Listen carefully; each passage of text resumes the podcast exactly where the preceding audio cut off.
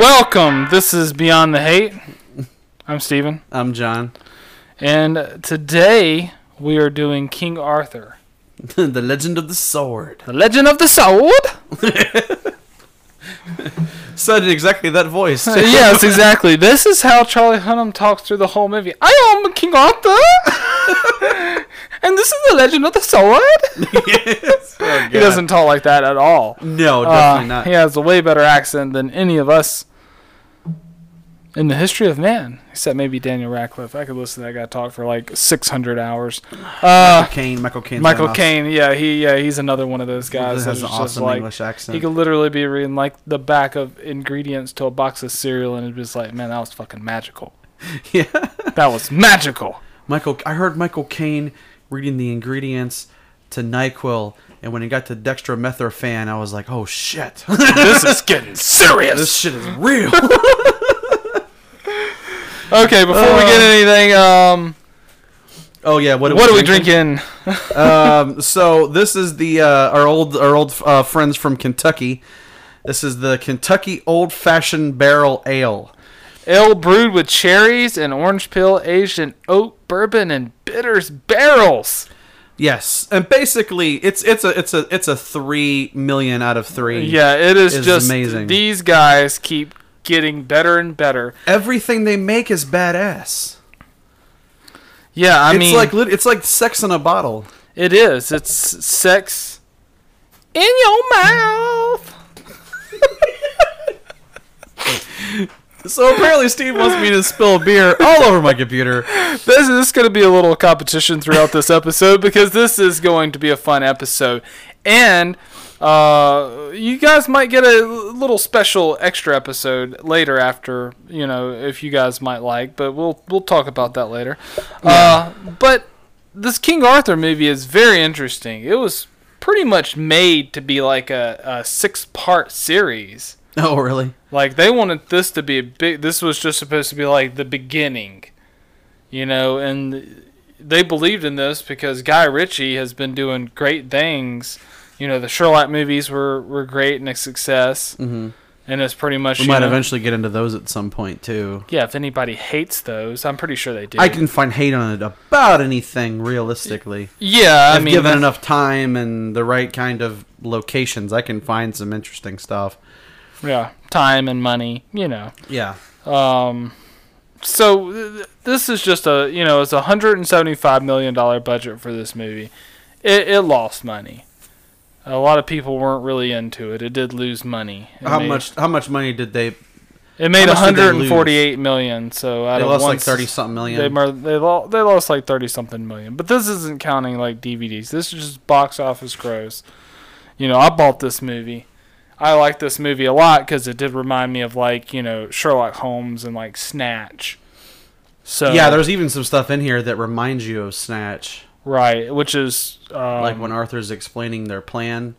It's Yeah. like shit. This feels like it's taken directly from Snatch or Yeah. Lock, Stock, and Two Smoking Barrels, exactly. Uh, because that's just kind of his trademark. yeah, it, You know. it was, and I was. I think I would have been disappointed personally if that type of stuff wasn't in the movie. I would have been like, "Oh, this doesn't feel like a Guy Ritchie It just movie." feels like some movie, you know, like like anybody could have directed this movie. But because it's got like the explanation scenes where they're explaining something and it has the characters in that scenario and they're talking like they are going to be in that scenario, yeah, it feels very much like I would like to hear Ryan style. George do a pitch meeting for this movie. right. Yeah. Yeah, but um, uh, Guy Ritchie. The thing about Charlie Hunnam playing it, Guy Ritchie was so worried about um, Charlie Hunnam's physicality.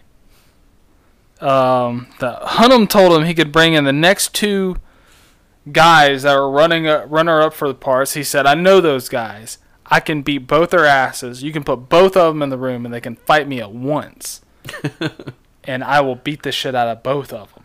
if you're worried about my physicality or whatever. And uh, I mean, that didn't happen. He didn't have like a triple threat match for between his runners up, but the that would have been awesome. the intensity. I mean, those other two guys was uh, Jai Courtney and Henry Cavill. So I mean, that's a lot to back up if you got in the room with both those guys that are much bigger than Charlie Hunnam. It's like, uh, it's like, well, but th- that's two guys. It's like, well, then bring more and it'll be a fair fight. yeah, yeah, yeah, like Chris Pine did. So that that would have been pretty pretty awesome. But it's not it's not surprising because Charlie based his uh, character of the the uh, you know sh- street guy trying to survive off the street off of Conor McGregor. So the whole act that he's doing through most of it is doing his version of Conor McGregor as King Arthur. so that's really where he got inspiration from. oh, that's interesting. So I would like to take this time to apologize to absolutely nobody. he kind of does have uh, that attitude. Uh, and, and Charlie, to get in shape for this, did 500 push ups a day. And some days he got up to 1,050. Jeez. Most of you fuckers couldn't even do 20. That is some intense shit right there. That is, yeah. it's like people, you know, always talk about like CrossFit and all that kind of shit. It's like, nah, fuck that. What about Hunnam Fit? yeah. uh, that Hunnam Fit is no bullshit. no, and it's not. I mean, this it's kind of like um, Hemsworth. Uh, I watched an interview with him, with Hemsworth, and he was. Uh, someone asked him how much he benched. He was like, "I don't bench. I do a lot of push-ups and and stuff like that." And he was like, "When I did the Thor, I had to lift heavy weights and stuff to make my muscles expand." He's like, "But my workout, I don't. I don't lift weights. I just I do push-ups and just." You know, some some weight training, but mostly just cardio and push-ups. right. That's what he does, and he looks like that.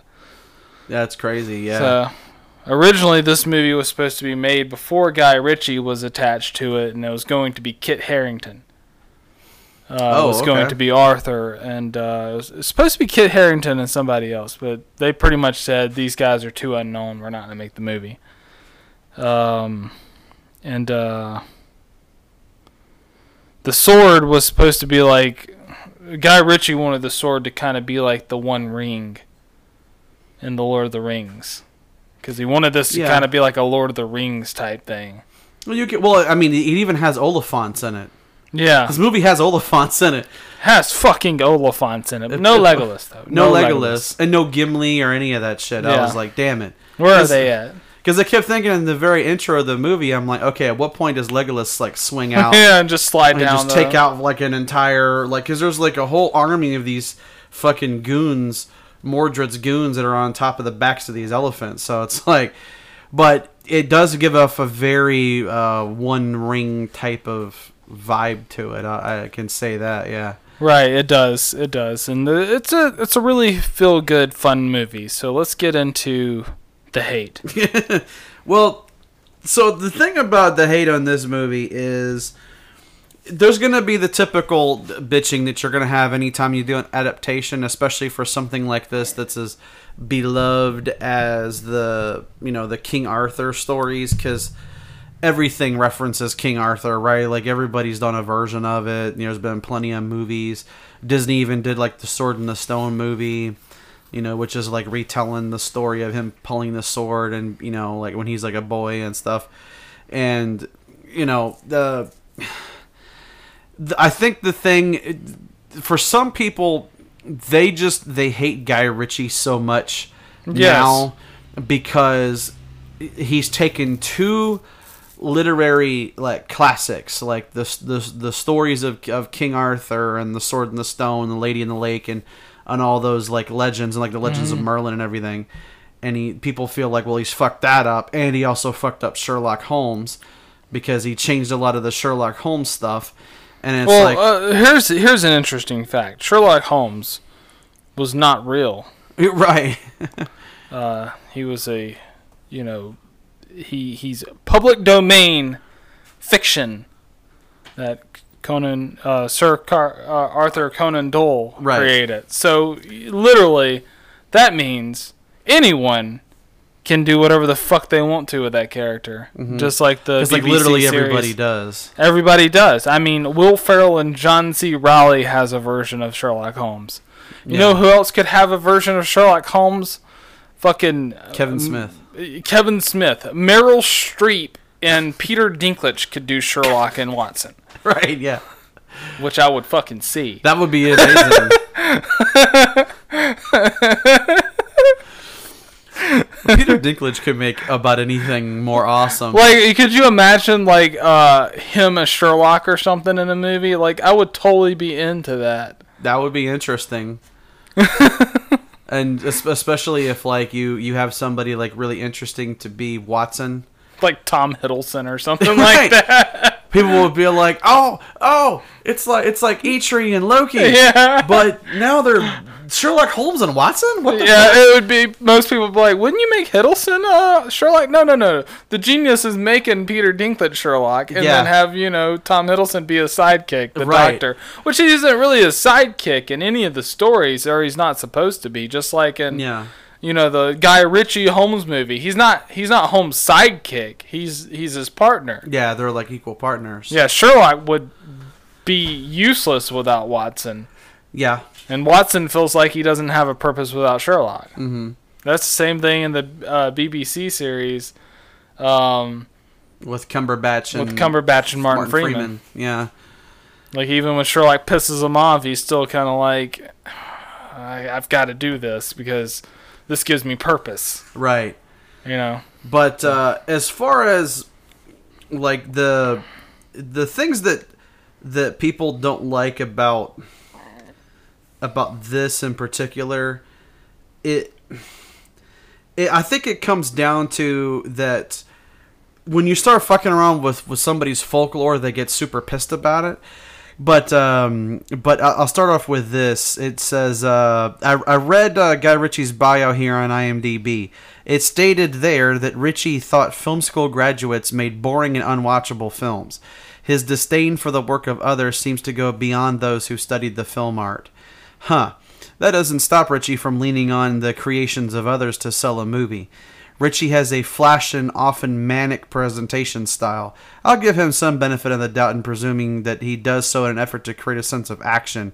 Unfortunately, it often serves uh, more to make stories incoherent. In watching Ritchie's Sherlock Holmes reimaginings, I couldn't shake the feeling of Ritchie's lack of respect for um, Sir Arthur Conan Doyle's Holmes. I get the same sense of a lack of respect for traditional tales of King Arthur. I could go on and on picking the film apart, but all of it boils down to the simple appearance that Ritchie is simply capitalizing on the popularity of someone else's story, King Arthur and the Legend of Excalibur, by using the name and the title, then remaking the entire story to suit uh, a, to suit a flight of his fancy. Ritchie might as well have just left the sword out of the story and dropped the name of Arthur from the story and the title. Then he could have gone anywhere he wanted with the story without disappointing moviegoers drawn in by the title. It might have stood on its own as a fair, by no means great, action slash fantasy film. As a retelling of the King Arthur legends, it is a disappointment. On second thought, considering Ritchie sold the idea to the movie studio as King Arthur meets Lord of the Rings, perhaps he should have just named the movie accordingly. Then the Tolkien influence and the use of Tolkien's Oliphants would make much more sense. Then, too, moviegoers would know better to expect a movie simply about the King Arthur legend, which the current title implies. Yeah. Well, the thing about the character of Arthur is um, he may or may, may have not been real at all. So Yeah. most, you know, most uh, historical documents point to probably not. I mean, Um, there's there's like stories in different. literature's about a guy named Arthur, but the closest that you come to him in real life, real life was a general named Arthur that also may or may not existed. Um, so, you know, I mean, this intr- this information is easy enough to find. Uh, you guys want a good source? I listen to a lot of historical podcasts. Unexplained Mysteries is one of them. They do epis- They do two episodes on King Arthur. They just tell you all the facts. They're not trying to twist anything.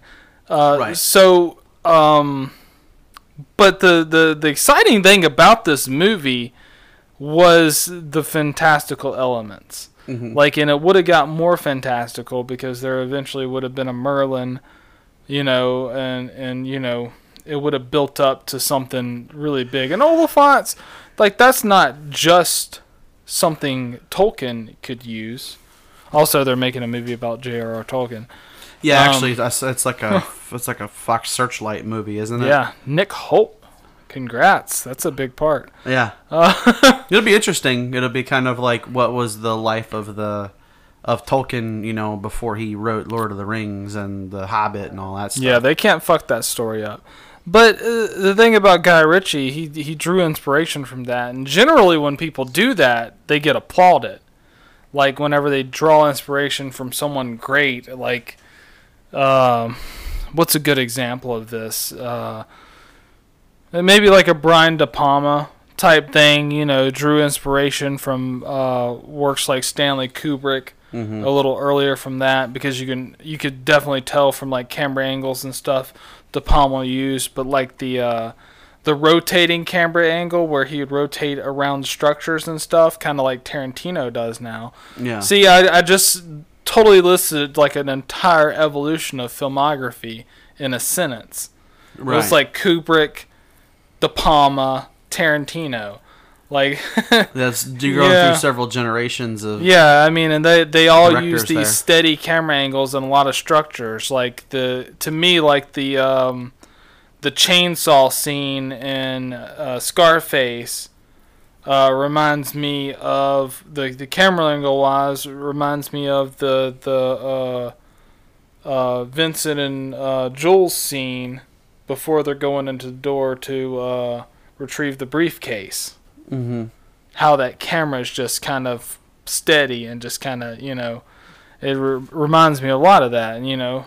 De Palma did it first Tarantino got a little better of doing it you know Yeah.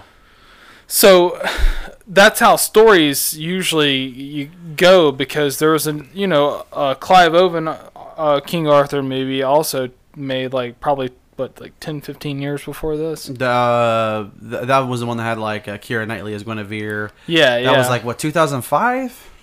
Yeah, so it's Two- like 10, 15 2004, years. Yeah, 2005, 10, 15 like years before it.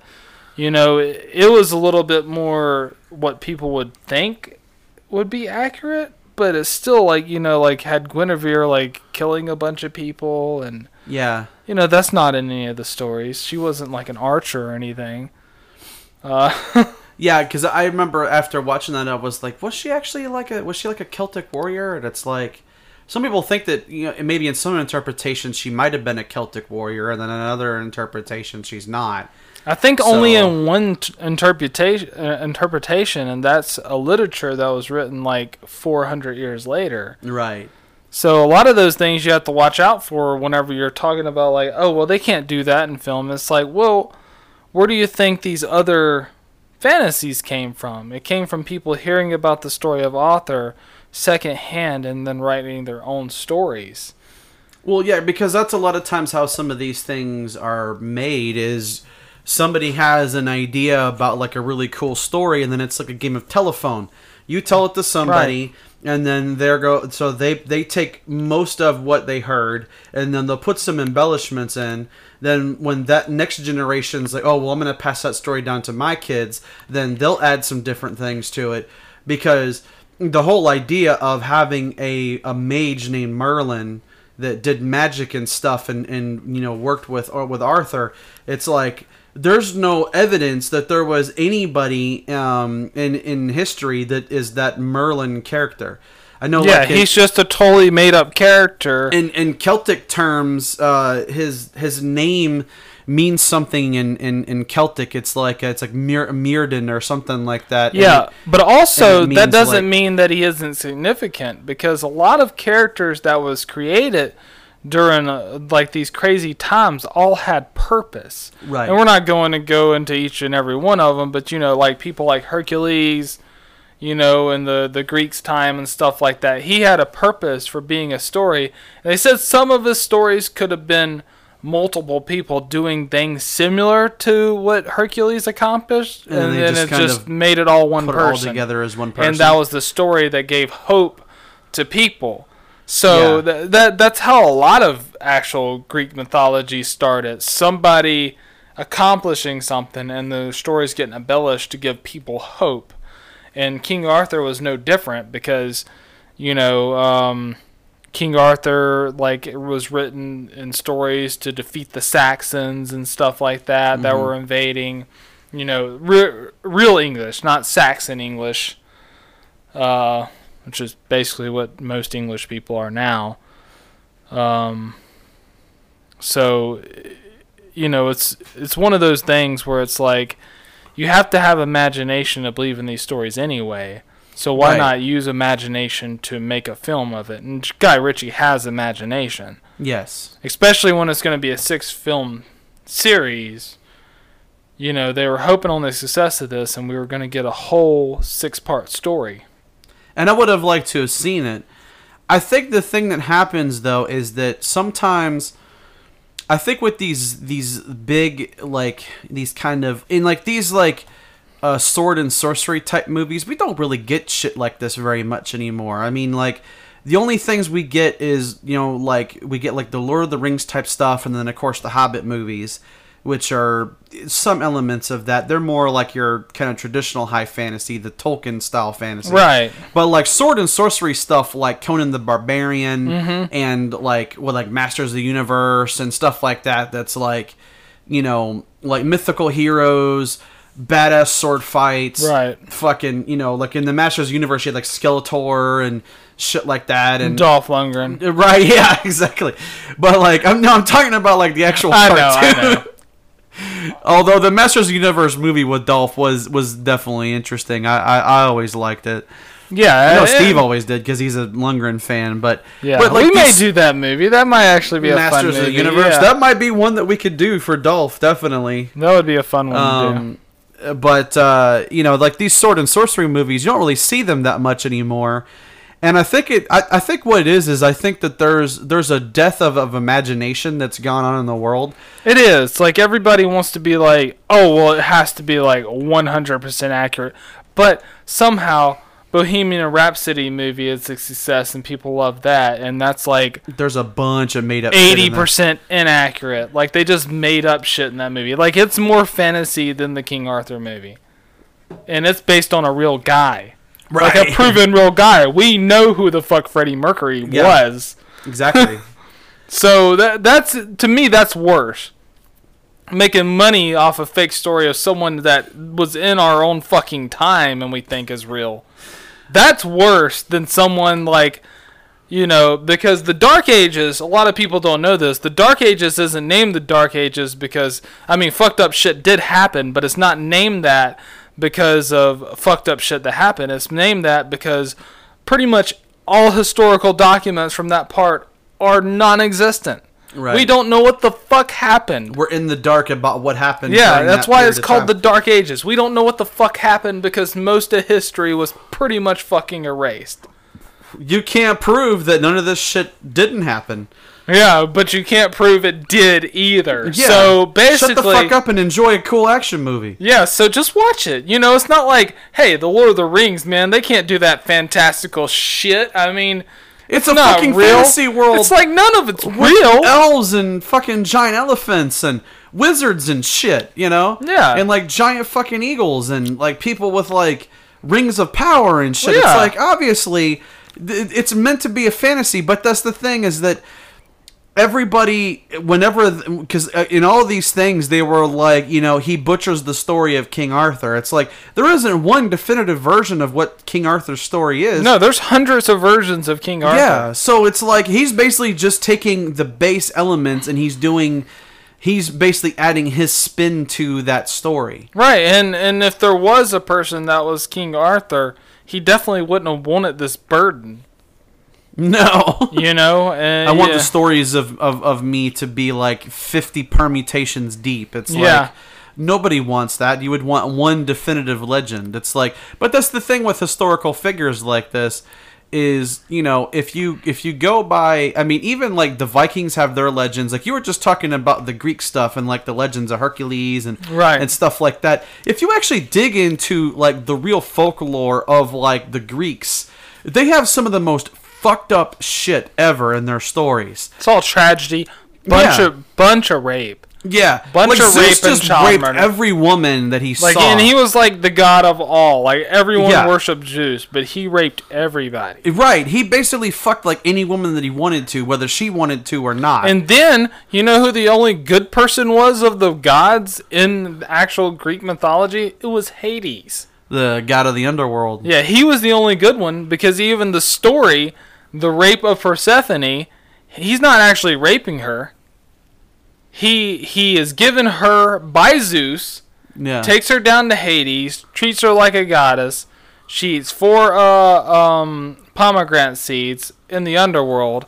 So every year she has to come down to the underworld for four four months out of the year, which is how winter happens because they wrote storylines for their seasons. yeah, to make sense of the world around them.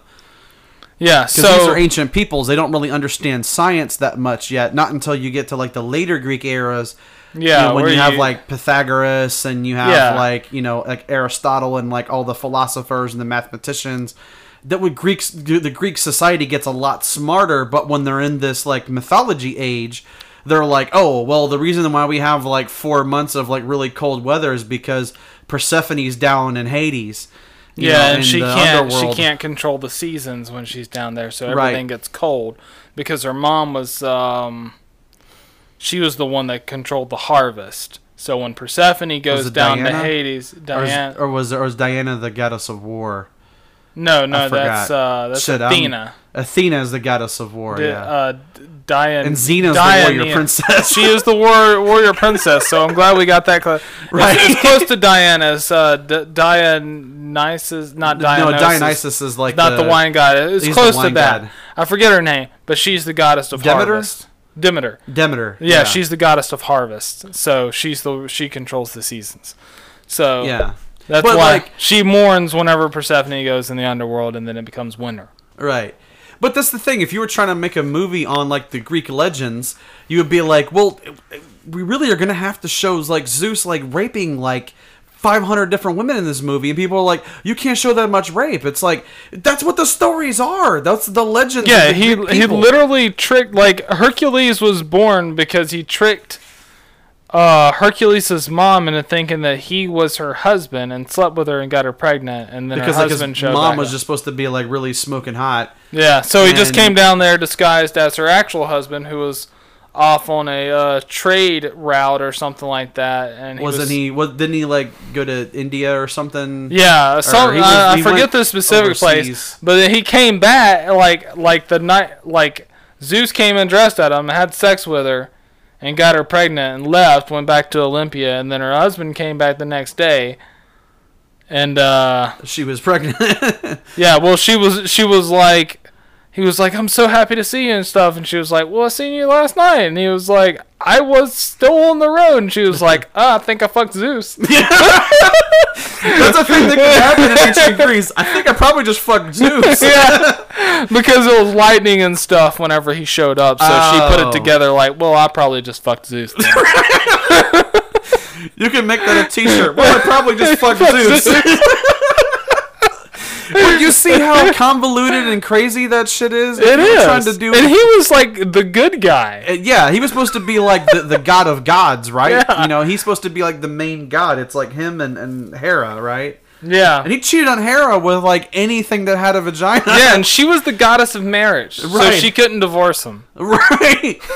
Isn't that is aren't these stories fucked up? So then she was basically raped too. so but that's the thing it's like do they really have any like historical records of any of the shit from like arthur's time period they have they don't have like um complete records but they have Right. some documents of people named arthur that did great things and but most of the time it was a general yeah that was spoke of And not- not a named king. arthur not a king so did he just become a king and you know from people passing the story down to their children from generation to i think so like they needed a king of england to bring the country together because they were being invaded by saxons. Yeah and so they were like okay well we're gonna we're gonna make a uh, you know he's like a he's like an inspirational character. Yeah. You know, kind of like how um, um, America, you know, creates Captain America for World War II to, to Right, make right. feel, He was know- basically propaganda. yeah, he was kind of like a propaganda character. So he could have been a real person, but the story about him is totally fake. Well, and that's the thing. It's like so what do you what do you know what's Guy real Ritchie- and what is fake? You know, like Yeah. like so you can pretty much make your own fucking story up, and you can make it an epic and at least give them a good story. You know, Yeah, instead But- of whatever the hell Richard Gere and Sean Connery did that one time. Oh man, but uh, but yeah, we'll go ahead and we'll take like a, a break here, and then when we come back, we will talk about well, we'll talk about Charlie Hunnam, and then we'll also talk about um, pretty much every other character in this movie. Great. yeah, so okay, so we'll we'll be back in just just a sec.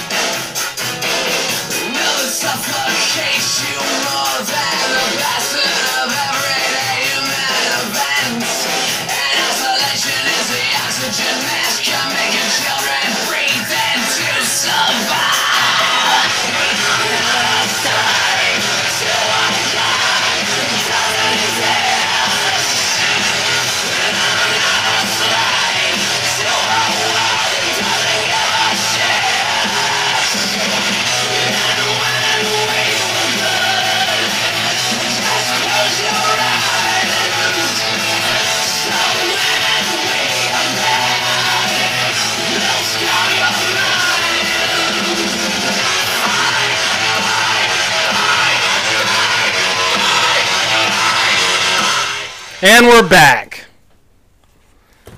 And of course, that was the great Marilyn Manson fight Yes. song off of Hollywood. You guys, Yes. if you haven't ever heard that album before, one of his best, one of my favorites.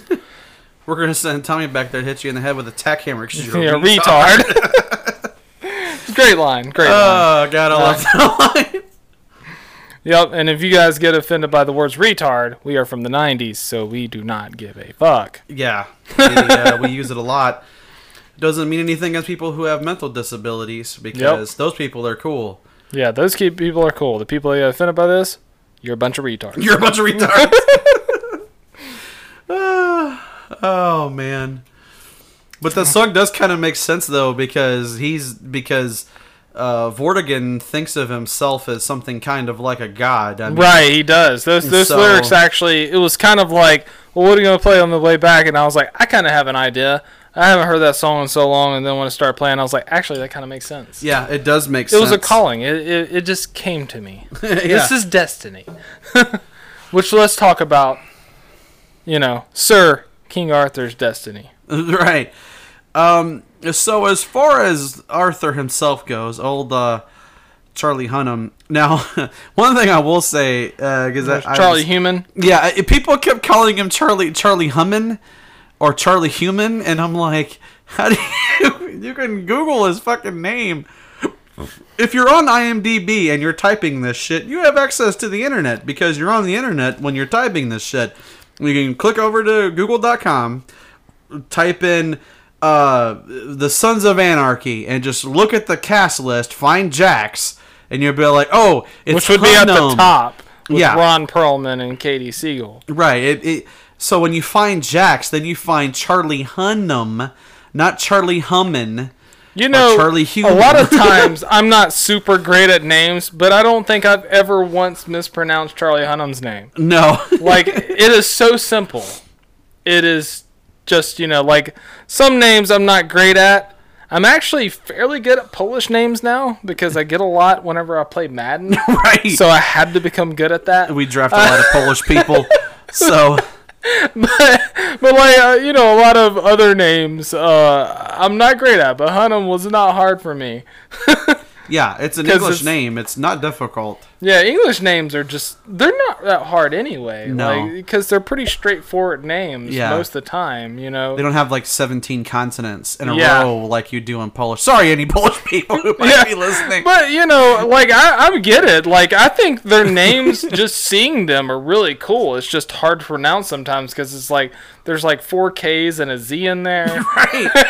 And sometimes you don't like if you look at if you look at uh, like the, the coach of Duke, like Mike Krzyzewski, you look at that and it looks like Krzyzewski or something, and you're like, how the fuck do you get Krzyzewski off of that? But that's how you pronounce it.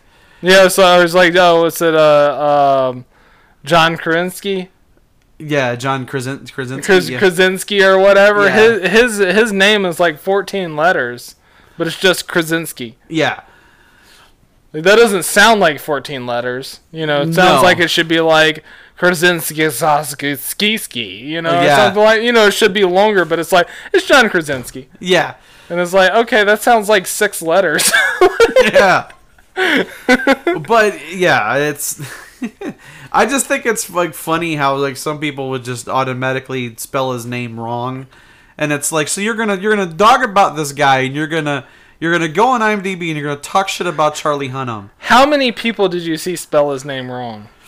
Through Uh, your research. Of all the comments that I looked at, because I looked at what f- like fifty comments, maybe sixty. I don't really count because some of them I glance at it. And I it's mean, what what was the percentage then? the percentage out of like maybe the 60 was like maybe half Oh, wow, that's got his too many. name wrong That's too many because the internet exists, yeah and It you're using it. 40, 40 to 45 percent of You're using people. it. If I'm ever typing something on the internet, which is uh, not super common, but if I am, and I'm like, how do I spell this person's name? I don't just guess. I go look real quick yeah and say, okay, that's how I spell it, and then go back and finish my thing. Mm-hmm. Like, if you can't even spell someone's name, I'm sorry. You, you, your opinion's invalid. right If you can't take the time to go learn how someone's name that you're bitching about is spelled, then you didn't take the time to even watch this movie. and you can even copy and paste Yeah, that's a thing. It's been a thing since like 1994. right when like you were able to do that shit on like windows in like the early 90s where you could Yeah. like copy a thing of text and then Windows 94. or was it windows 95 No, Windows 95. 95 yeah people still consider the best Windows. it's probably xp It probably is XP, but Yeah. you know how people are. 'Cause people- fuck XP. I'm still Windows 95, son. I still got that original load of Doom, bitch. It's like you can't do anything with that at all now. no, you you can probably get on Your America Online. Your shit's obsolete. It's It's like, like, doesn't doesn't Yahoo own AOL now? uh, yes, uh, And- because Yahoo and AOL are like combined. yeah, I was about to. I was. Yeah. I remember that from like the what 2000? Didn't they sometime buy in like, run 2000? yeah 2002 2003 no it was maybe a little bit later than that because aol when aol kind of fell off and nobody really used aol as their main way to get on the internet for people who don't know in case you didn't grow up in the 90s and you're a dirty millennial you dirty millennials. dirty millennials nah millennials can be okay sometimes uh, but in Unless you guys are those hipster jobsters that hang out at Starbucks. Starbucks is done. Get over it. you're Starbucks is done, son. Cuff the bean is going on its way down, son. It's Um, too expensive for some fucking milk and coffee. Yeah, my roommate works at Starbucks, uh, and I hear stories about crazy shit that these these kids will buy. He jacks it in the coffee cup. Allegedly, Allegedly. you guys are drinking nut juice. Oh, you want you want you want that, that organic mixture? I got something organic for you. All natural. Think about that next time you're drinking a fifteen dollar fucking Coffee, coffee. yeah. And my roommate's also uh, he's a vegetarian as well. He's not a vegan. He's not militant about it, but he is a He's not. Thomas Jane, but he's but he's also 60 Fake. so he's kind of like he he would my roommate if he wasn't born in like the 50s he really would be like a hipster person now. He would be a millennial. He's like an old millennial. Yeah, he's like an old millennial, exactly. Because Yeah. he's a vegetarian, and it's like if you're a vegetarian, whatever, that's your life. You eat what you want to eat. Um, so if he's a vegetarian, he works at Starbucks, and you know he's very liberal. I'm liberal about some things too, and other things maybe not so much. But the thing is, is that We're like- not very liberal about the word retarded. yeah. Uh, we use we use the word retarded liberally. Yeah. So, um, but I- I'll even use it as a, uh, as an example. Donald Trump is retarded. right. Is that liberal or like would that be a liberal statement? That would be a pretty liberal statement, I guess. Yeah. Okay, see, that's not offensive. But if I say like, you know, yo mama's retarded, still liberal, I think. Yeah. Uh, I don't know what point you were trying to make there, but I think I think you I was trying got to there. I was trying to see if I was I could like use it in a worse sentence, but I don't I don't really use it like I don't really use it ever dissing somebody unless Yeah. it's you know Channing Tatum yeah. I mean, because his Like acting which- which would be like his acting career is retarded right? Yes. because he shouldn't have got that many parts no. because he isn't an actor. No, he's a stripper that just kind of happened to get famous because of his looks. yeah, it's like he, is he's like Jason Momoa without the talent. right. Yeah. It's like it- it's kind of like how Cardi B got famous. She just got famous for being like a stripper, right? Yeah, And then and, doing decided- yeah. that thing. You know, it's like you're just making shit up. You sound like a bird. What the hell is your Yeah. problem? But uh, uh, but yeah, it's just I, I just think it's kind of funny how um, you know, like eh, for people who don't know. Like America Online used to be the way that you got onto the internet. When you went on the internet, You used to get these discs Yeah. where you can get so many free minutes. Yeah. And people American would get them shit all the time. People get them shits all the time. Like, you know, I uh I- I remember the people asking about like NetZero like just even like a year or so ago. Like, is NetZero still around? It's like, no, NetZero is long fucking dead. NetZero lasted like two years. right. It it died very quickly. Yeah, AOL. Uh, AOL kind of went the way.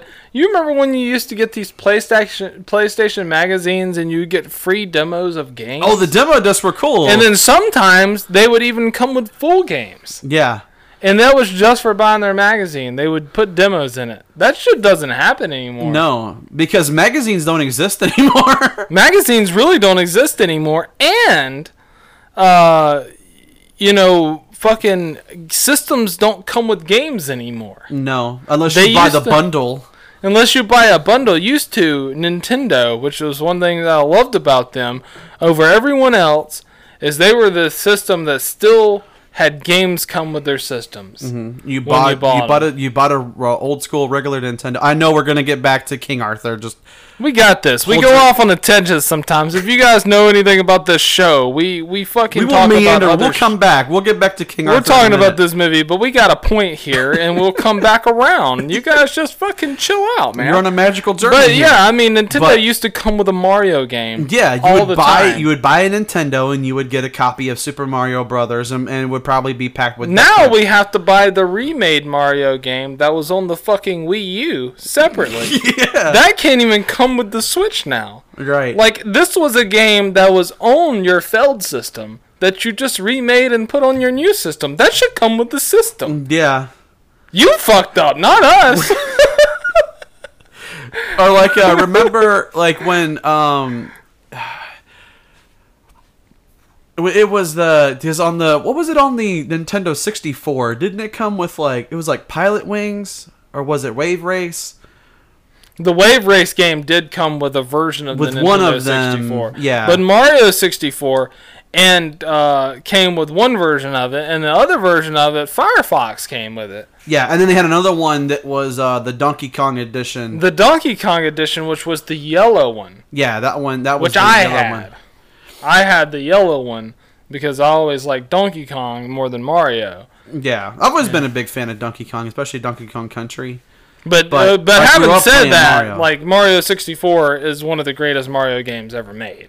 Yeah. and Sunshine. If you have some shit to say about it, you know, change our minds. Yeah, if you guys want to email us about that, we may even make an episode. Email us at beyondthehate at It's like yahoo.com. vintage gaming. yeah, vintage gaming. We would we would definitely do it because we have knowledge. Now let's get back to King Arthur before we just talk about video games all night. Yeah, we just hijacked the whole episode. Uh, but basically, so it says uh, Charlie Hunnam. Is there any worse actor who gets cast in such high budget films? The acting from Hunnam, I loved him as Jax Teller. Uh, by the way, is laughable. Almost as laughable uh, uh, with how pretty he was in the final fight scene sequence of the film, even though he had just taken a pasting. Arthur was uh, so Arthur was stolen of his birthright, and he was raised by prostitutes. He then pulled the sword out of the out of the rock that uh, that proving he is king. That's how it's that's how it's. Uh, uh, that's basically it. There is no character development other than some clips of him growing up. He is so wooden, so unbelievable that it's hard to take him seriously or believe anyone would follow him. Arthur himself is a modern anti-hero that only 12-year-old boys are drawn to. The fact that he hoarded money is supposed to show that he has potential for power. Um, what? Uh, His character is moronic and selfish, and imagining this man being a legendary uh, king makes my head hurt. Folks, try this exercise. Instead of being a beautifully scripted blonde young man spouting those lines, pretend he is an aging, balding man with an unattractive face and a potbelly. Does the character still shine through? Arthur's character development consists of him getting punched throughout the years, and that's about it. In his adulthood, he's arrogant and disliked by everyone, even people closest to him. Even the people who want him to take the throne are really discouraged and openly express their resentment towards him. Well, uh, one thing about that is this person does have a hell of an imagination because Right. all that was totally fantasy. like he is probably the most beloved character of all time from everyone because everyone has his back. Like throughout the even the fucking police. They're like, "Hey Charlie, you know, you you fucking nearly killed one of these Vikings. Uh y- you can't do that. You can't do that, Arthur." Right. because they're protected by the king or whatever. And Yeah. he's just like, so I don't give a fuck, yeah. you know they, they, they fucked up. and th- that's I think the thing about like yeah, people say that like he's he they they have to quickly show him going through the years being a young man. Basically, what they're trying to do because Guy Ritchie, from what I had heard about this, from seeing people talk about it in the comments, they were like, Guy Ritchie's original version of this movie was supposed to be like over three hours long, and when they looked at, and you might be able to, you know, to back me up on that. Yeah, it was. It It's supposed to be over three hours, and then after Guy Ritchie showed them like his director's cut of it, they were like, "You got to condense like an hour of shit down. Like you got to get it to about two hours. You can't make this over three hours because we're just people are just gonna see the runtime and go, "Fuck this, we're not watching that." And he was like, "Ah, okay. So where can I speed time up?" Where I can, because they were probably going to show a lot more of him growing up as a boy, Right. And you know, and and like helping the women in the brothel. You know, he was also like a street thief. He like stole money. He was like a hustler. He was a street hustler. He learned how to grow up on the streets, basically. yeah, he was a street rat, like he was a street Aladdin. Yeah, yeah, basically. Um, so you know, it's like a better Aladdin. so Guy Ritchie's like, okay, well, let's just take all the stuff of him growing up as a boy and like growing into becoming a man, and we'll just condense that down to about five minutes worth. They cut a lot of Jude Law stuff out too because he was supposed to have a little bit more backstory also. Mm-hmm. But whenever you ask somebody, it'd be like asking Peter Jackson, like, "Hey, just cut the Lord of the Rings down to like an hour and a half. Could you do that?" And it's like, no, I couldn't even. I couldn't even open up the first movie in an hour and a half. Right? Yeah. Like literally, the Fellowship of the Ring. Like, there's like an You're like two hours in before you actually get to the fellowship. Yeah, you leave the Shire at like 45 minutes. Uh huh. So you're asking someone that just filmed three hours worth of shit to cut it down to two. That's pretty fucking hard. You're trying to cut a lot of stuff out. yeah, and a lot of times, like I would like to see the director's cut of this. Yeah. Oh, it'd be amazing. Yeah, like I, I- I know a lot of people talk shit about you know Oliver Stone's Alexander. I fucking love that movie. Yes, I know you do. Yeah, um, and uh, that was one of the things when they they told Oliver Stone they're like, you cannot make this like fucking four and a half hours. That's just way too fucking long. And he was like, well, he's like, it's intended to be an old school epic like Ben Hur, which was like four hours. Cleopatra was like I think right at four hours. Very inaccurate movie about Cleopatra, though. Uh, but anyway, but that's what he was aiming for was like you know stuff like that, like the Ten Commandments movie, which was like right around four hours. You know, he was like, I want this to be like a kind of an old school like period film epic. It's supposed to be like you watch two hours, you get to an intermission point. We'll actually have an intermission in the movie, and then you go piss, you go get popcorn, whatever. Then you come back, and then you have like another like hour and a half, two hours to go to finish the story of Alexander. And Yeah, it's like, a uh, you it's an do- experience. yeah, he's like it's supposed to be like like a massive scale epic. And when he showed that to them, they were like, "You fucking cannot make this this long." So they're like, "You got to basically cut everything down into the runtime of like two and a half hours for the theatrical version." And It's was like- amazing how much attention span Oliver Stone has, considering how much cocaine he has done. he's just he's just like the dog from Up. He's like squirrel. no, he isn't. That's, that, that's the thing. He he's he's done would admittedly a lot of cocaine, and he has like an amazing attention span. Yeah. Like, he can make movies just Maybe- hours and hours and hours. Maybe long. Coke is like the thing that calms him down. Maybe it has, has the reverse effect on him? and just makes him focus. Yeah. Which I think it's been a long time since he's did coke. It was just whenever he was in his famous phase. in the eighties. Yeah, in the 80s, you know. but uh, Some people have their phases. But I actually let, let me just clarify the thing about the Cleopatra thing that was inaccurate. Uh, they make her uh, out to be a seduct- seductress and stuff like that in that movie about Cleopatra that was like four hours long. That wasn't her role at all. She was just really, she was a leader of the people. She was genius and she was one of the greatest leaders of all time. And that is historically accurate. right. That's what they found recently, though. So there's that's not the fault of the old school Cleopatra movie. It's just their inaccuracies. There's a lot of them because the Yeah. stuff that they've uncovered in the, the the last 20 years shows that Cleopatra was more than just you know a seductress. Actually, she wasn't one at all. Yeah. well, and that's the Even thing. the, you know she slept with Julius Caesar and Mark Antony, but that was a relationship thing. She had the equal amount of power. She didn't sleep her way to power. She already had the power because she um uh you know had the love of all of her people. Yeah. Well, because she was actually considered pharaoh, wasn't she? Yeah, she was the ruler. Even Yeah. though her brother challenged her, everyone recognized her, and she was the only ruler in Egypt. She was the last ruler in G- Egyptian history, uh, the monarch ruler. Yeah. Uh, uh, she is the only one that put her face on bronze coins, which most pharaohs only ever put their faces on the most expensive currency. On the gold coins. She put it on the commoners. currency. Yeah. Well, kind of like nowadays, like you have like you know, like all the money in England has the Queen's face on it. Yeah. You know, because it's a it's a reference to the ruling you know monarchy. But uh, but Even I, though she has no power, really. I mean, uh, most of her power is really just in Parliament now. I mean, she does have some overriding power, but mainly the the Queen nowadays is more like a figurehead. Right. she's just considered like a head of state. Um, uh, she's not as far as like back in the day, the monarchy ruled everything, and then eventually they started to back off of that when they modernized everything.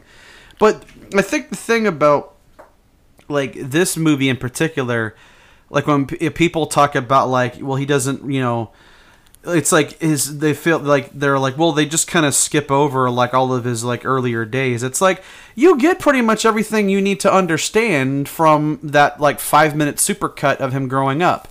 You know he's a street rat. He was basically taken in by a brothel. He was raised by prostitutes right? And they didn't really know what to tell him so they're just like well uh, you know you uh, one of the uh, one of the guys uh, knocked up one of the girls and you know that kind of thing and so but you know she's not here anymore so we took you in because nobody else would take you in They don't know who he is. They can't tell him, "Oh yeah, you're Arthur Pendragon. You are, you know, The th- you are the king." son of the rightful, you know, king of Camelot. You know, um, you are like the the king of England. Like they don't know any of that shit. They find him in a he, he fucking floats over in a basket. Yeah, and like they just Moses find him- style. Right? Yeah, exactly. He's Like just he, like he he goes total Moses style in this motherfucker. Yeah. Well, and that's why it's like because you see on a lot of these things like there's a bit of like the mythologies mixing because that very much feels like it's a biblical type of thing. Mm-hmm. You know that like he gets taken in um, by these women and he just kind of floats over on a boat. You know, I'm on a boat which is fine. Which is fine to have biblical re- references in because this. people are going to recognize that. They're yeah, they're like, gonna have "Oh, they're gonna have they're gonna recognize that, and the only reason England survived as what it is today is because of Christianity. You know, because whenever they were fighting the Vikings, that is what won. you know, it was the Christian faith against the pagan faith of the Vikings. That's the only Right. thing that kept the English people on the same side Mhm. and had to unite to defeat that. That's Yeah. the only thing that that's the only thing that defeated that. Yeah. And then half of England though, you know, uh, even whatever religion they were, were still pretty much half Viking because they they bred with so many people, they pretty much changed the entire bloodline. Yeah. Well, yeah, and I mean, and that's I think you know with uh, with Arthur's story in this movie, it's like because they don't really un- I don't think very many people know the actual backstory. They they don't know the childhood of Arthur. They just know of him as like a, as like a man, and so Guy Ritchie's like, well, eh, what what would have happened if say he he was like if you set it up to where you know Uther uh, he slays Mordred, which is like this this mage that rises to like this great power, and he commands this large army. He slaughters Mordred in the very beginning of the movie, and so you're like, well, fuck, he just killed the main villain in like the first like 10, 15 minutes. So what happens now? And then so what happens is his brother Vortigern is trying to take the country for himself because he's he basically thinks that well you know if I can if I can take Uther out I can take you know over you know command you know command of the country and I can be the king now. And you know if his son's not in the picture then I don't have to worry about any kind of a birthright claim. So basically Uther he loses his wife uh, and then he ends up getting killed because he can turn himself into that revenant or whatever because he he Vortigern basically sacrifices people that are close to him. He sacrifices his own wife at the beginning of the movie to turn himself into that uh, demon form or that revenant or whatever he's supposed to be, where he gains this immense power from like this dark magic, and then he attacks Uther and kills him. And his last act is to basically he throws the excalibur up. Excalibur you know kills him by you know getting him you know impaling him and then he turns into the stone it's yeah, kind of fucked up it's He- pretty awesome. Like he is the stone. Is That's the why the only person that can pull the sword from the stone is his son. yeah um because it's basically he's the his only son is meant to, to- wield excalibur that that pretty much guarantees it. The only person that can rule is his son. yes It's pretty brilliant. and Vortigern cannot wield the sword yeah, he like he might be of the right bloodline but he can't actually wield it Yeah, like he can't only wield the Arthur power. can. Yeah, because the magic only happens whenever he's holding it because you can see the runes light up Yeah. because And the most badass scene in this is whenever him and his friends are all cornered and he's telling them all to get go down in the sewers and they're like, no. Mm-hmm. No. I'm afraid of the dark, mate. There's like after you, King. You Yeah, know, after, after you, you. after you, and you know you just see Arthur's just like no, no, and everything we like need that. to go, and then We need to uh, go, and one of those black legs pulls that dagger on the mage, and he's like, "Ah," pff," and then like the fucking Excalibur lights up, and he, just kills goes- everyone that he comes in there. Fucking, he just goes Jon Hamm on all and of those he guys. just goes totally fucking ham on he goes, everybody. He goes Jon Hamm on everybody. and he fucking that was the best scene in the movie. He fucking kills everybody in the room, and then he's just like, "I think I'm gonna go in the sewers now," and everybody's like, Yeah, that's Yeah. the fucking king right there. Yeah. like he, you know, he fucking slaughters everyone that fucking walks in there. And anybody else who was watching it from like their balconies and their windows and stuff, they're like, "Oh shit, this Yeah. is the real king. He actually can wield Excalibur like Yeah. Uther could. This dude is legit." this dude is, the and that's king. where the legend of Arthur starts to spread because they're like, he actually can wield Excalibur. He Yeah. has to be the real king. yeah, you that's know. chills, chills right now. It's Yeah. such a good, it's such a good the scene. thing that I like the most, uh, like with this, is when there's that the part when Vortigern's doing that that original monologue when he was like, you, he's like, you're gonna go out there and you're going to show these, you know, you're gonna show, you know, that uh, you are not the rightful ruler. And all this kind of stuff, and that you know, it's like, and you will you will not touch the sword nothing. It's like you're gonna do everything that I tell you to do, and then he's basically like, "I'll give you a merciful, quick death." Like it's like if you go out there and you put on, you know, this uh, this kind of like to make me look good, then I'll give you a quick death. I'll make sure the the you know the executioner lops your head off fairly quickly. You know, he's like, "I'm gonna promise you that you're gonna have a quick death" and stuff like that and it's one of those things where it, it's like hit that little monologue that uh, Jude Law does, and that I'm like, oh god, he you can tell when he was reading the script, he's like, ooh, I like this part. Yeah, Jude to- Law's I like get to- probably took the role because I, I really want to say this. I really want to do that monologue. It's like a whole paragraph of him just being an evil douche. And Jude Law is great at this. You know, I wasn't. Whenever I first seen the thing about this movie, I was like, Jude Law is like a really, really bad guy. Like, can he do that? Yes. Oh, the yes. Mm-hmm. answer is yes. He can totally do that, and he should do it more. Yeah, if Uh, anything, I think he showed in this movie he can be great at it. Like it was so good. Like I was like, you know, you hate him in a lot of uh, some of these scenes in this movie because you're like, you hate him and you love him because he's just such a good villain. Like, and you're just like, wow, this is, this is really great. Like, it's a villain thing where it's like, you know, like Michael B. Jordan as the villain in Black Panther. Like, my only problem with that is like, how are you gonna top that in Black Panther two? Mm, I don't know. Like you got to get like Denzel or something now, Yeah, or Michael Jai White or somebody like that. Like Yeah. there, there's there's not many options for you to go beyond Michael B. Jordan. mm, Uh, you really you're gonna really have to go a lot higher now. So you can't just be like, oh, you we had Michael B. Jordan, now we're getting like um.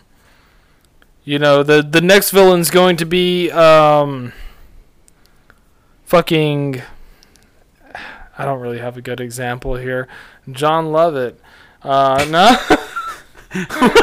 you know, I, I just I don't know where they could go with that. Like like who's the next big villain for the Black Panther? I don't know. I don't know how see. you how you go. figure out what Ryan there. Coogler does with that. Oh, just r- randomly since we're on Black Panther, I was reading like this article that uh, uh, Coogler, eh, you know, in the script, there's that line right before Killmonger dies when you know uh, T'Challa's like, you know, well, let me, you know, let me cure you, let me heal you, and then you can, you know, and uh, you know, and you can you can live with us in Wakanda. You know, he's trying to like offer him like, like you don't have to die. You don't have to die right now. I can help you with whatever you know problems you have. You can still live in Wakanda and be one of our people, but you know we're gonna have to you know put you through therapy or like whatever. And he was like, why? So he's like, you can so you can lock me up and make me a prisoner. And he was like, uh, he was like, bury me in the ocean like my ancestors who would rather jump from the ship and die than than live their lives in bondage. Yeah. And he said that when they wrote that line, they were like, the studio's probably not going to let us keep that. And they said that as soon as like I don't know if it was Kevin Feige, Feige would've had it Feige looked at it and he was like, "No, you have to keep that line in the movie." And he was, like, "I thought you guys were going to cut that out because that's cutting really deep into slavery right there." And he was like, "That's exactly why you keep it because it's the truth." It's like you had slaves that would have d- that dove off of the ship and killed themselves in the ocean, died because they didn't want to go to America and be a slave and work on a plantation. And that's why Killmonger is like, no, bury me in the ocean like my ancestors who jumped from the ship so they didn't have to live a life of bondage. And, you know, they were like, that's brilliant. You have to keep that line That was a great line. That's and they're like, we want to see what Michael B. Jordan does when he reads that line, and you can feel the anger in his voice when he says it, because when, he, when we went to go see that in the theaters, that got uh, that got a clapping ovation. Yeah, we, People- we I was just kind of like, because I do this thing when we watch some of these movies where they're really excited. I'll just kind of like hit John in the arm. I'll just be like, They just start punching me. yeah, I'll be like, yes, this is like- fucking like- awesome. This is gonna be the moment that Steve goes back on the Blu-ray, and it's like, well, let me rewind that. Yeah, let me okay, rewind that. I, that's one of them. I'm like, oh, fucking Michael Yes. B. Jordan. Michael B. Jordan killing it with that line fucking delivery. killing it. Like, and I love how they ended it. They didn't just like kill off like an amazing character. I let him have his own amazing ending, and that was the- Mm-hmm. looking. he was looking at the sunset of Wakanda. So the, so the people that usually say this movie's overrated, uh, I, I'm not just gonna like bash them or anything, but generally, if you hear people like it was okay, but I think it's a little overrated, it was like, well, you didn't get it. Either or, you're a racist. right, yeah, Like you just didn't like that jab at your your culture or whatever. And, Yeah. You know that's whatever. Not all white people are responsible for, for slavery, but a lot of them are. yeah, yeah. Unfortunately, And then a lot of them were slaves, also, like the Irish. Yeah. yeah. Slavery is not something that's uh, that's went away either because now you have human trafficking. It's the same mean, that's kind the shit. Chinese a lot now. yeah. Chinese a lot. So And then well, like the Russians are into that too. yeah, You know. Let's say that. Yeah, so Yeah. There's a lot of bad stuff going on in the world. Let's try to think about the good stuff. That's why we're beyond the hate, and we're trying to think about the positives here. Right. And uh, you know, you you don't ignore it. You got to know. You got to be educated about a lot of this stuff because you really do need to know. Yeah. You know, you Well- can't uh, you can't be ignorant. Now let's yeah. I see. I see you. so uh, since we're kind of talking about some of that, right? Um, Mm-hmm. uh, people hated uh, almost every character in this movie. um, so, uh, it, it, so it says here. Uh, now let's talk about the other characters. After seeing the movie, I don't actually know the name of any of the characters other than Arthur, uh, because you just don't give a shit. If every character had been introduced, even though they were uh, every character that had been introduced, even though they were uh, there were practically no introductions for any of them, had been killed at some point in the movie, I wouldn't have cared because you never got a chance to get to know them at all. Not that these characters were interesting at all to begin with. Very flat and boring. Merlin? Question marks. Uh, rendered unimportant and replaced by a um, uh, a gender politically correct beautiful female mage who remains nameless. I suppose the lack of a name was supposed to lend some air of irresistible mystery to her. It, it failed miserably though, it did not. and then it has a sigh at the end. Sigh. yes, sigh. Uh, so and it says uh, Bedivere, the handsomest of Arthur's knights, almost an ent- uh, or almost an entire land. Uh, one-handed, uh, he of muscular build. Uh, well, at least he had the build. Uh, some, including Bedivere, were uh, obviously cast in a fit of politically correct multiculturalism. Please save it for where it makes sense. Guinevere, Lancelot, all missing. David Beckham managed to land a spot though. Go figure. I could write for hours what Ritchie did to the legend of King Arthur. I mean, yes, it is fictional, but it's still about the turmoil in British history after the Romans left. Yet this movie uh, portrays a very late medieval fantasy world. And uh, what about all the black guys? Nobody complaining about blackwashing? I would have bought it if the movie had offered an explanation, you know, like Roman connections to Africa back and forth. But no. And what about the Asian guy teaching Kung Fu in pre Norman England? 1500 years before there was Kung Fu in China. So it's all about underdeveloped characters and, and, a, and a fantasy structure. Hey, screenwriter, hot tip. When you build a fantasy world, tell the audience the rules. Also, Jude Law kills his wife and daughter and feeds them to an evil fat octopus chick in the moat. and uh, now what? Oh, right, he turns into Skeletor with a flaming cape so he can take over the kingdom. But how? Who? When? Why? Um, uh, Vatraman, Vitamin, v- Villamin, or whatever his name is. It's Vortigern, by the way Right. It's pretty easy. is supposed to be Arthur's uncle. He's next in the line of succession. Uh, why doesn't he just kill Arthur as a child and take the sword and be king? Done. He'd save us the last hour of lousy action cuts and forced acting with the little with a little reference to the source material of the Arthurian legend. Well, in the time of Arthur, there were this is, it, was, it wasn't a high number, but there were African Americans and there were not African Americans. There were Africans and there were Asians in England at that period of time. Yeah. Um, not like not many, but they were there. Well, yeah, and that's the thing too is like you know because everybody was like you know kung fu uh, didn't exist back then. That was fifteen hundred years before they had kung fu, and I'm like, well, I'm pretty sure that martial arts has existed since China's existed, right? I mean, it might not have been kung fu necessarily as a style, but martial arts. In a way, yes, has existed since the Chinese were founded. yeah, the the mistaken. evolution of kung fu did have to come from somewhere. Uh, I'm pretty sure it hap- you know came there, and th- this was this was also like there there probably wasn't people teaching kung fu in England then. That probably is a little far fetched because it was very secretive, very you know yeah. closed net circuit, and um, But also, But this, this is was- a movie with giant fucking snakes and elephants in it. Yeah, and also also this is uh, an attempt to you know for Guy Ritchie to try to involve you know other races except a bunch of white people, Right. which would have been considered whitewashing if he didn't actually go culture appropriate. Even though it's not a part of the history of King Arthur, because that story would have involved mainly just white people. White people.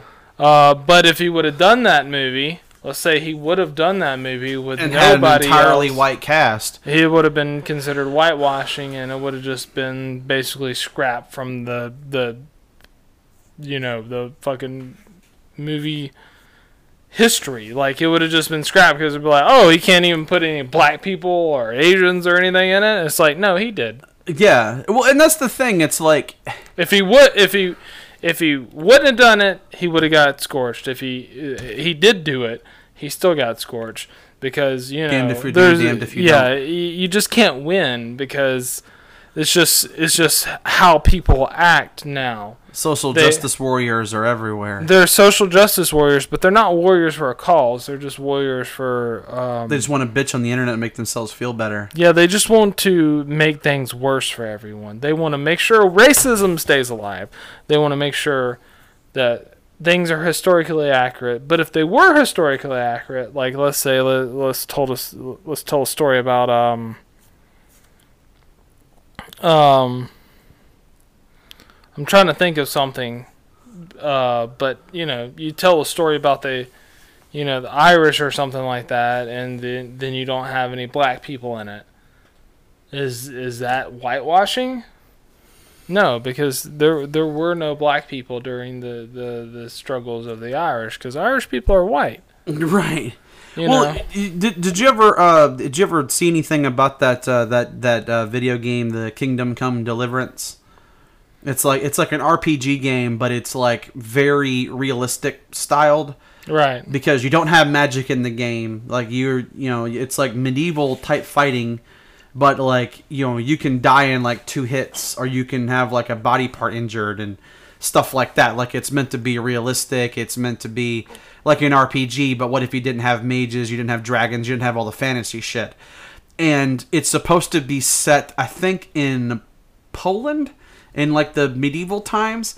And then people were like, well, there's like literally no black characters in this game at all. The entire like voice cast and every character you see in the game is white.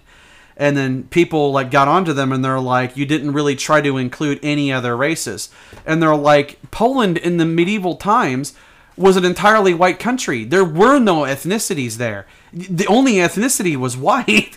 I'm pretty sure that's still the case. yeah, like how many how many There's black only Polish white people in Poland. Like how many black Polish people can you think of? Can you think of anybody who is black and Polish? Off the top of your head, like a celebrity, a, a, a, a sports, yeah, sports, you Brian know, person. Gumbel. No, I can't think of him. His name is actually uh, Gu- Gumbalewski, but you know. Gumbalewski.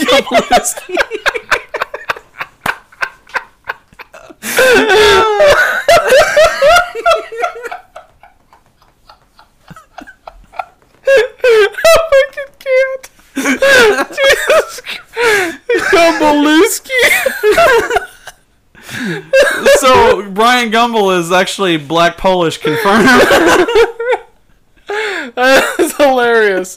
But what we're saying is like sometimes cultures are just cultures, and there's no way that you can just, you know, change it historically. but if you have a fantasy movie, which King Arthur is and always will be, unless you prove that the real King Arthur actually existed, and you can actually find out his entire story. right. It's just a myth. Yeah. So myths can just be taken however they want to. so You do- Bedivere, you know, was his uh, Digimon Hansu. Digimon. Digimon or uh, Djimon Hounsou, uh, who's you know he's awesome in this movie as Bedivere. And you know, uh, fuck you guys who didn't want him in the movie. Like, Right. eh, fuck that. It's I like mean, well, he should have been ha- like a white guy. It's like how are you going to complain? It's Djimon Hounsou. It's Djimon Hounsou. He's fucking amazing. He's awesome. Yeah, He's gonna be in the Captain Marvel movie coming up. It's gonna be great. yeah, and you know it's just like uh, it, it- I mean, it, I think that's one of the things that that happens a lot of times is that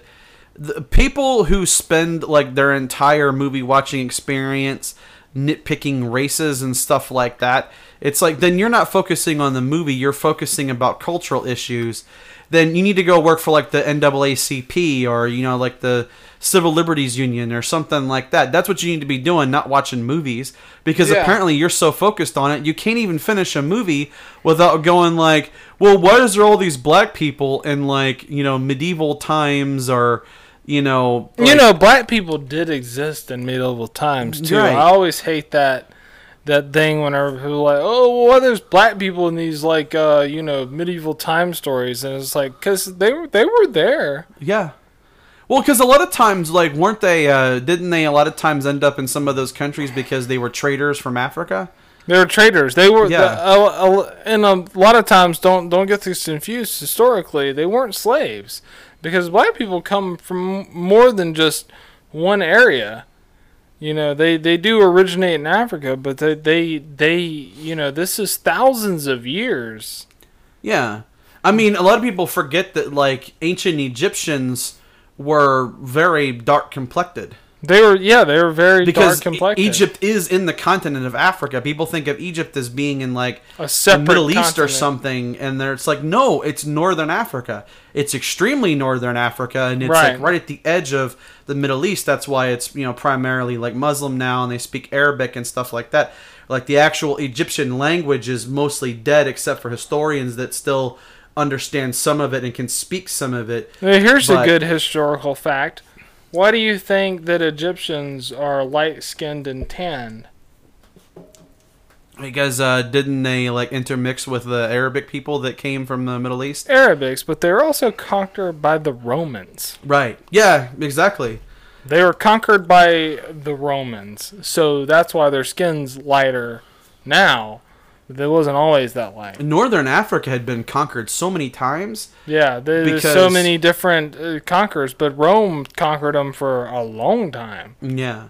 You know, Well, because they it's went to war for so long, and after Cleopatra, you know, after her, you know, suicide or murder, whichever one that you believe, because the Aspis snake suicide, or she might have been killed by um, uh, fucking whatever his name was, um, what was his name? The general. Um, anyway, doesn't matter.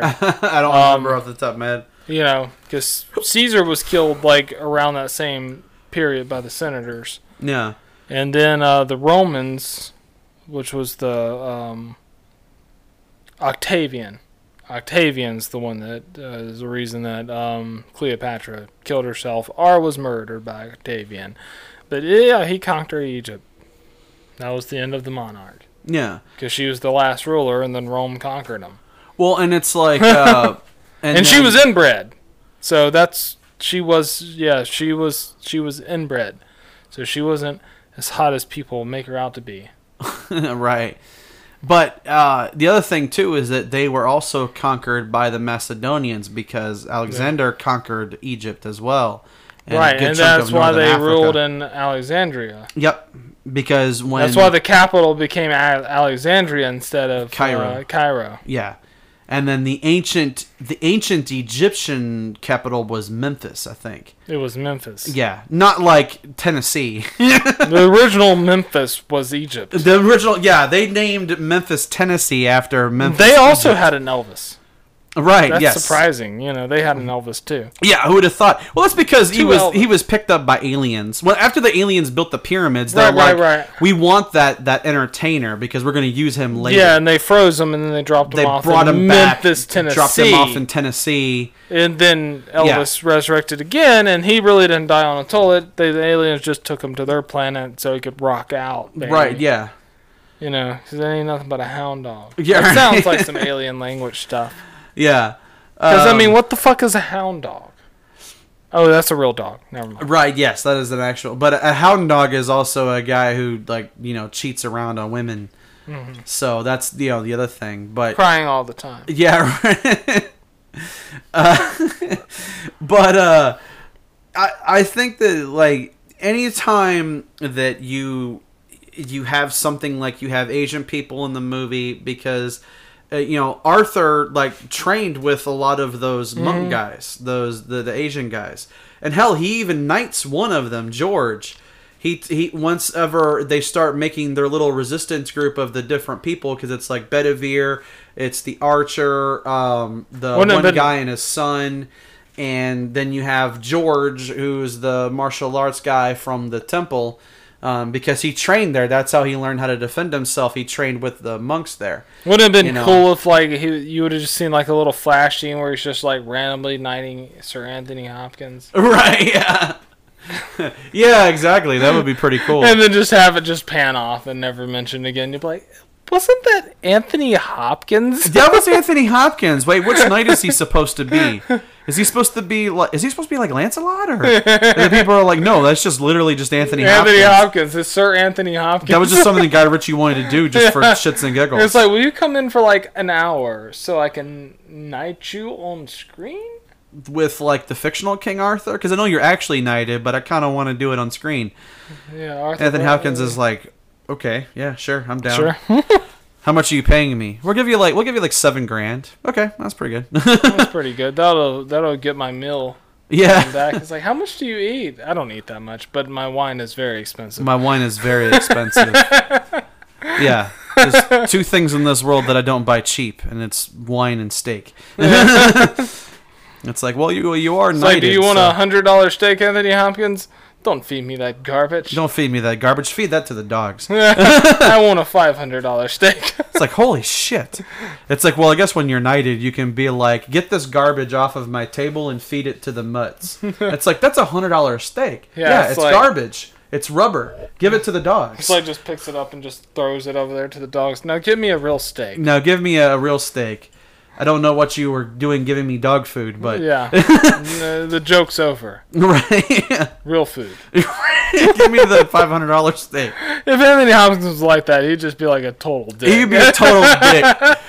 Like that's the kind of person that you would imagine. Like I don't know who would you imagine being that. Bruce you, Willis. You can imagine, yeah, Bruce Willis doing that, or Christian Bale. Christian, Christian Bale's Bale. like, what the fuck is this? This is fucking garbage. you can feed this to the dogs. I'm Do you call this fucking cow? right? I could just hear that sentence come out. It says, you call this fucking cow? right? Yeah. This is fucking garbage. Yeah. I don't think he'd be like that, like just at a restaurant. I think he'd be okay. I think he's just like that about his profession. Wouldn't it be odd? Wouldn't it be weird if you know it was Christian Bale eating kale? Yeah, Christian Bale's just eating kale. It's like, what the fuck is this? This is romaine lettuce. I uh, I fucking ordered kale Yeah. because I'm Christian Bell. God damn it! He just like throws the fucking bowl on the floor. Yeah. It's We're just like, like what the fuck? you feed this to your rabbits. I'm not eating this shit. We don't have any rabbits. Well, if you did, I'd have fucking order them. Right? Because they can eat this shit off the floor. oh man. But uh, we'll go ahead and we'll take a bit of a break here. and then when we come back, we'll uh, we'll we'll finish up and we'll talk about the last remaining gripes that people had with this movie. A bunch of bitches. Right.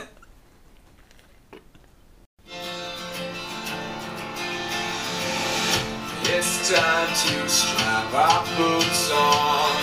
This is a perfect day to die. Wipe the blood out of our eyes.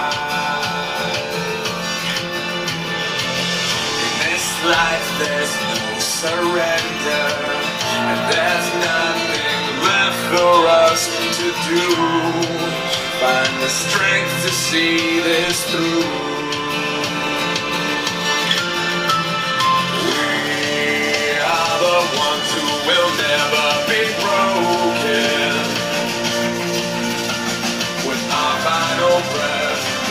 to the death. We are soldiers. We are soldiers.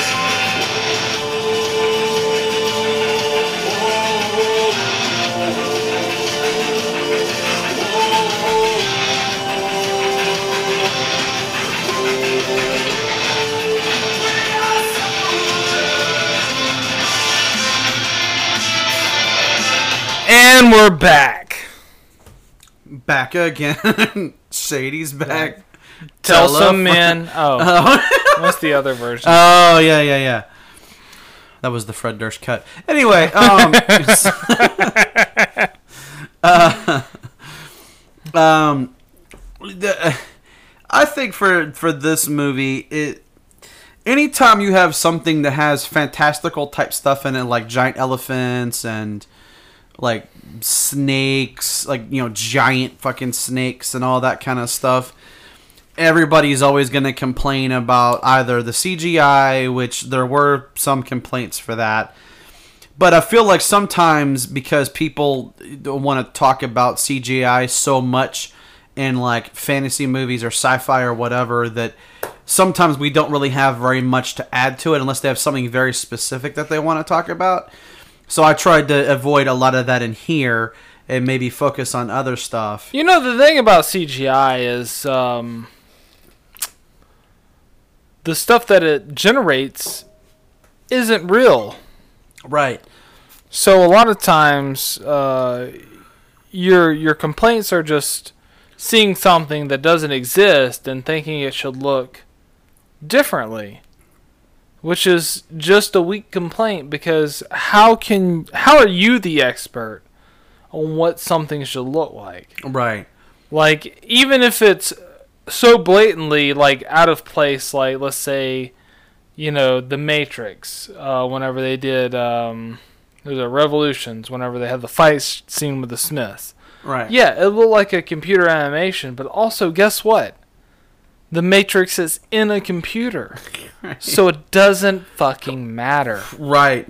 So get over it. It's like literally the whole movie could have looked like that there and looked different on the outside. That might have actually been better.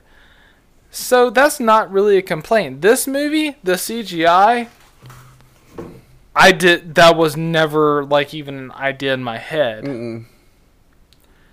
Like Because I thought I- it was good. Because I know we we understand as movie watching people that they're gonna have CG in movies, right? We just we get that it just happens. The movie Tag with Jeremy Renner and Ed Helms and Jon Hamm. There's CGI in that movie, and it's about fucking adults playing tag. Right. But the CGI comes because uh, Jeremy Renner did a stunt in that movie where he broke both of his arms. And he finished filming the movie, and you can't even fucking notice. right. He finished the movie with two broken arms, and he's playing tag Yeah.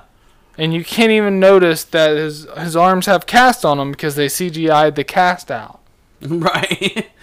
That's crazy. That's You a know. fact. Look it up.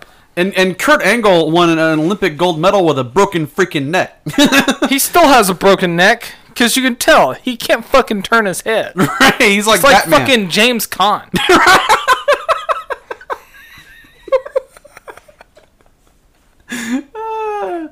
Oh god. that and we're off the rails again. Yay. I was not thinking James Caan. That just, shit just hit me like completely out of nowhere. okay, um, but uh, I'm not gonna be able to read this last comment now. Let's read it. Let's get, got- let's, got let's get through up. this. James Caan aside. right. Yeah. Oh man. Uh, for your consideration. Anyway. Uh, I am Conn. so that'd be funny just to see like a cut of like Wrath the Khan, but it, on the screen it's just James Khan, Conn, I am Conn. and he's just like Khan. you guys know you would fucking love that. you guys would love that shit. Somebody needs to make that. Put that shit on YouTube. Make that a thing. Do it where it's just James Conn being like, Conn! Yeah, he's just, just like Shatner, just like reacting as like James Khan instead of James Conn. like Khan Noonien Singh.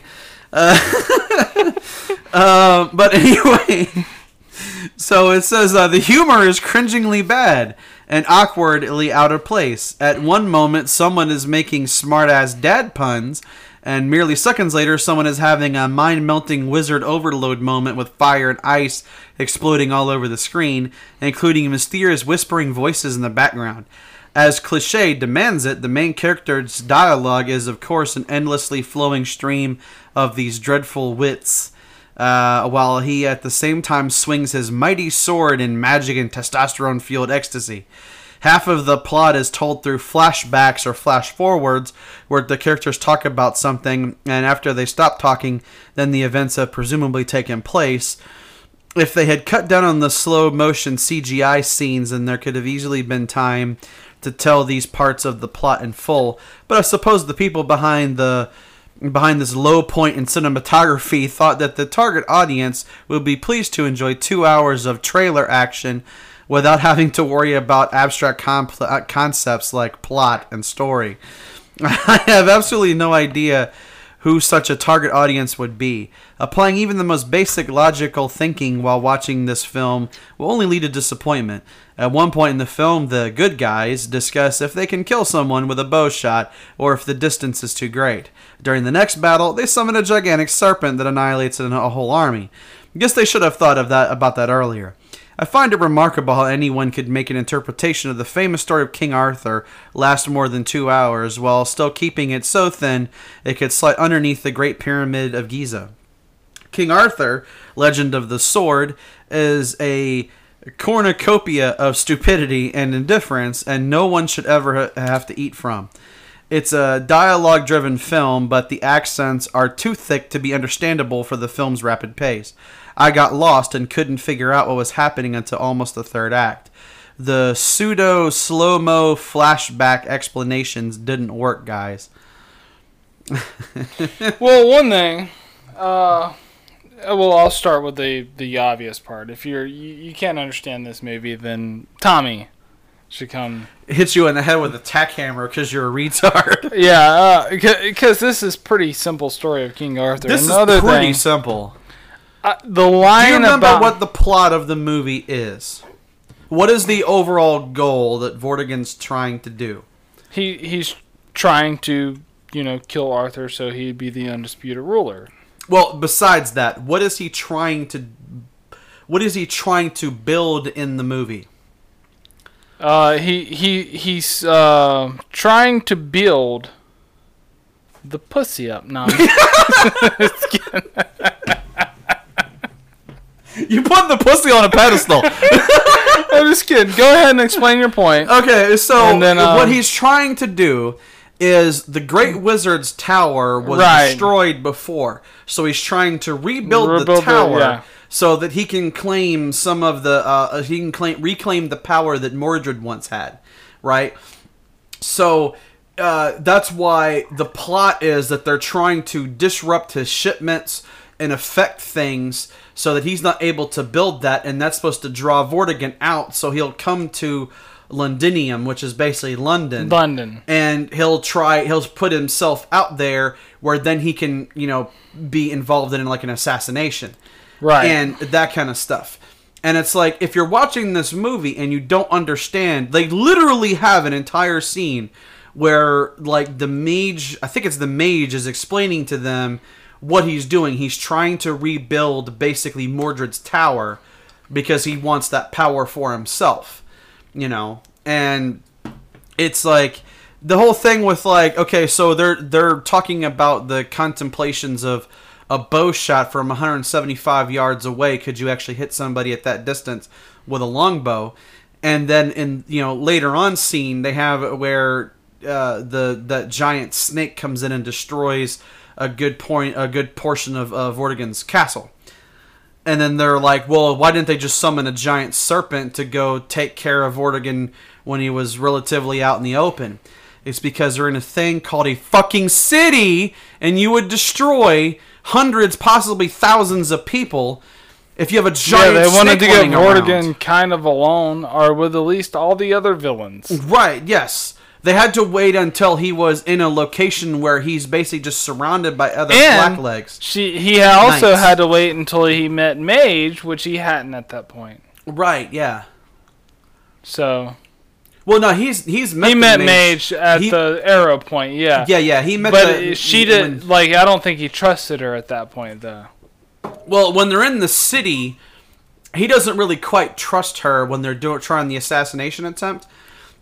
She summons the uh, I think it's the crows uh, to affect. You're not really the- supposed to trust the mages yet. You're not really supposed to trust mages in this story. Yeah, which is kind of funny because I got like really big flashbacks to Dragon Age after I was like when I was watching this because You're like, I should play Dragon Age. I should really play Dragon Age because in Dragon Age they'd have a severe mistrust of mages. That's Yeah. the point of the whole story is they severely mistrust the mages. right. So he doesn't quite know exactly like what the mage is going to do and that kind of stuff, but when they realize that he's you know that Arthur's basically just going to walk into like Vortigern's castle, then she starts thinking up like, okay, well I have a very large serpent that I could use to attack the castle, and I can kill whatever blacklegs or the knights that I can, and I can possibly kill Vortigern or at least you know injure him, and that kind of thing. And so it's like if you say you unleash this giant snake in the middle of fucking London, right? What kind of chaos would ensue? Oh, you'd kill everybody. It would kill all kinds of fucking people. You can't unleash something like that in a city. That would be like unleashing one of those giant elephants from the beginning of the movie in in London. It would just destroy everything. yeah, it would kill everybody. Yeah, you would kill so many innocent people, kids, women, everybody. You know, like you'd have so many people in the way that you would be killing like that. The whole reason that they're It'd be trying to- mass genocide to the Anglos at this point. Uh, right, yeah. Yeah. And it's like Because the Saxons conquer later, then the Vikings came and basically conquered. so uh, when people are, are watching this and they're like, well, what? Well, so they, if they, she can communicate to the fucking giant snake and, and make it go and like try and, and, and kill all the like the knights and and Vortigern and his people, why don't they just release it in London? If you think that, then you have no fucking qualms about just murdering innocent people. You're pretty much on Thanos' side. Yeah, if you believe that You're like, Thanos was right to destroy half the murder universe. everyone. yeah, it's like no, That fucking, is the answer. Yeah, just kill everyone. Even if you have to kill a few kids in the way, who cares? At least you killed the bad guy. It's like, bitch, then you're no better than that asshole. Yeah, You know? it's just showing you the, who the the world evil, and then so the storyline's so thin it could slide under the pyramid of Giza. I don't think he Right. understands how that structure works right? because it's not on top of the ground; No, it is in it. it's built into the ground. do you know how? Do you know how far the chambers and everything go underneath of the pyramids? yeah, uh, There's no way more no pyramid that's ever been discovered is a tomb. It is a structure. Hollywood Yeah. made it a tomb. No pyramid in the history of pyramids has ever been uncovered as a tomb. Tombs are separate from pyramids. Pyramids is a structure that's built into the fucking ground Right. for some unknown reason. If you ever watch Ancient Aliens, and uh, you know, I've been well, uh, because they have a lot of the episodes Ancient Aliens on is a great show. They have a, they have it on Hulu because they have the uh, Yeah, History Channel History stuff. Channel. And it's like really cool because like they were talking about how you know the Egyptian pyramids like they're like really when you get into them they are not designed to be uh, places where you house like uh, pharaohs or like family members or whatever. They're not the, the the Valley of Kings is designed to be tombs because that's where you would go. You'd be buried. Well, it's like there. a catacombs. It's like a catacombs. Yes. That's not a pyramid Yeah. because in the The pyramids are observatories. yeah uh, the thing that people yeah this is, this is At least observatories. that's effectively because what we think they are, they are the chambers that you can look out the what they thought were ventilation chambers to get air out of it because there are like sections of the pyramids that are like holes and you know they can you know some people can probably fit through as them far as we know, the concept of astrology was invented by the Egyptians. Mm-hmm. So in the pyramids, were there a way to do it because they're all aligned in certain places with the stars? yeah because stars align with those openings And as as much as Hollywood wants you to believe that any of them has housed any dead bodies, there has never been, and never will be, a tomb discovered in any of the pyramids. that wasn't their purpose Yeah. you might find you know maybe uh, jewels gold you might find stuff like that in there maybe but yeah, because there's no hieroglyphs inside the pyramids. In uh, any of the tombs that's been discovered in Egypt, there's always hieroglyphs inside tombs telling a story. But inside pyramids, there's no writing of whatso kind of any on inside any of them at all, because they're not meant for that. They're meant to be observatories. Well, the the aliens were. I mean, when they built them, you know, they were uh, illiterate, so they. I mean, they couldn't have written shit on the walls. Yeah, they were like, we are fucking tards. they are fucking. but yeah, we can levitate shit, you know, Yeah. and we also can. We've also mastered uh, interstellar and intergalactic travel, but yet we're also retarded. but they're tiny because you know Roswell. They ordered those tiny caskets, so Right. obviously the weather balloon carried aliens. right.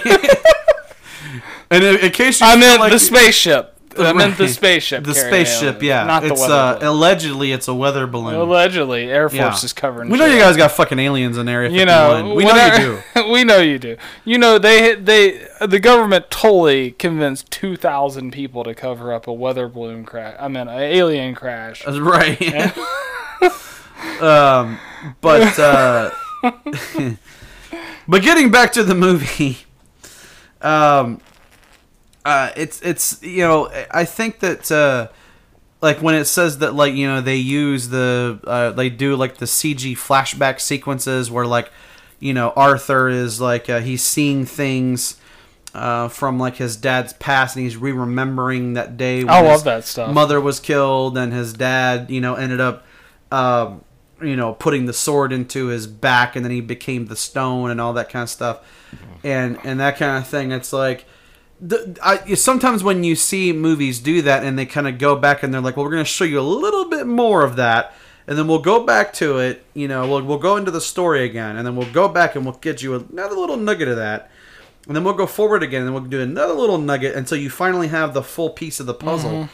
it's like sometimes that's really cool because you have to pay attention because sometimes they might be foreshadowing something or it's filling in something that you didn't realize before Which I think was a problem because you know people were sitting on their phones playing fucking Snake on their Nokia. oh and the nokias yeah Uh, don't don't rip us off again. Don't rip us off again. You know what I'm talking to. right Uh, uh, but um but anyway i'm sorry i just had a, a yeah, yeah, you okay? You yeah okay? i just i gotta i'm about to get a, a napkin here in a second yeah, i yeah, just, I just paul sheared all over my computer yeah. Um, but anyway, uh, uh, but I just think that like you know, I guess to to start to wrap it up, it's like I think um, whenever you have like these giant you know movies like this that are like the um, like action kind of fantasy epic type of stuff, the the thing that always happens is people are going to complain about the CG because of course everybody complains about CG but yet everybody understands that you have to have it in a movie but yet that's the first thing that they complain about. It's like it it's like i think what happens a lot of times is that people don't go to a movie anymore to just watch it and be entertained. They go to it so they'll have something to bitch about on like facebook or instagram or you know whatever. And then they're going to go on IMDb and actually write about it. And some of these people, I don't know, sometimes when you see how these things are written and how they're worded, it almost gives you the impression that they're like, okay, I'm going through film school and I'm going to put this masterful critique of the King Arthur Charlie Hunnam movie.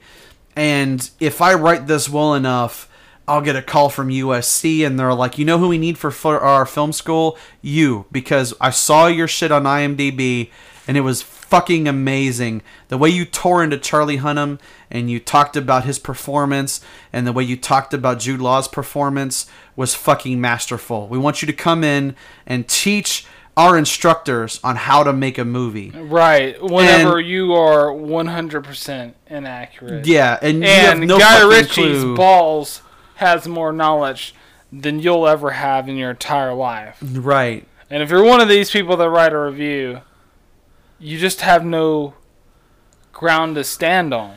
Because guess what? Guy Ritchie's still making movies and he's still successful. And you, you're still bitching about movies on the internet that you've probably watched eight times in a row. Yeah. Because think about how many people eh, during these comments might have watched these movies multiple times to make sure they went through everything correctly.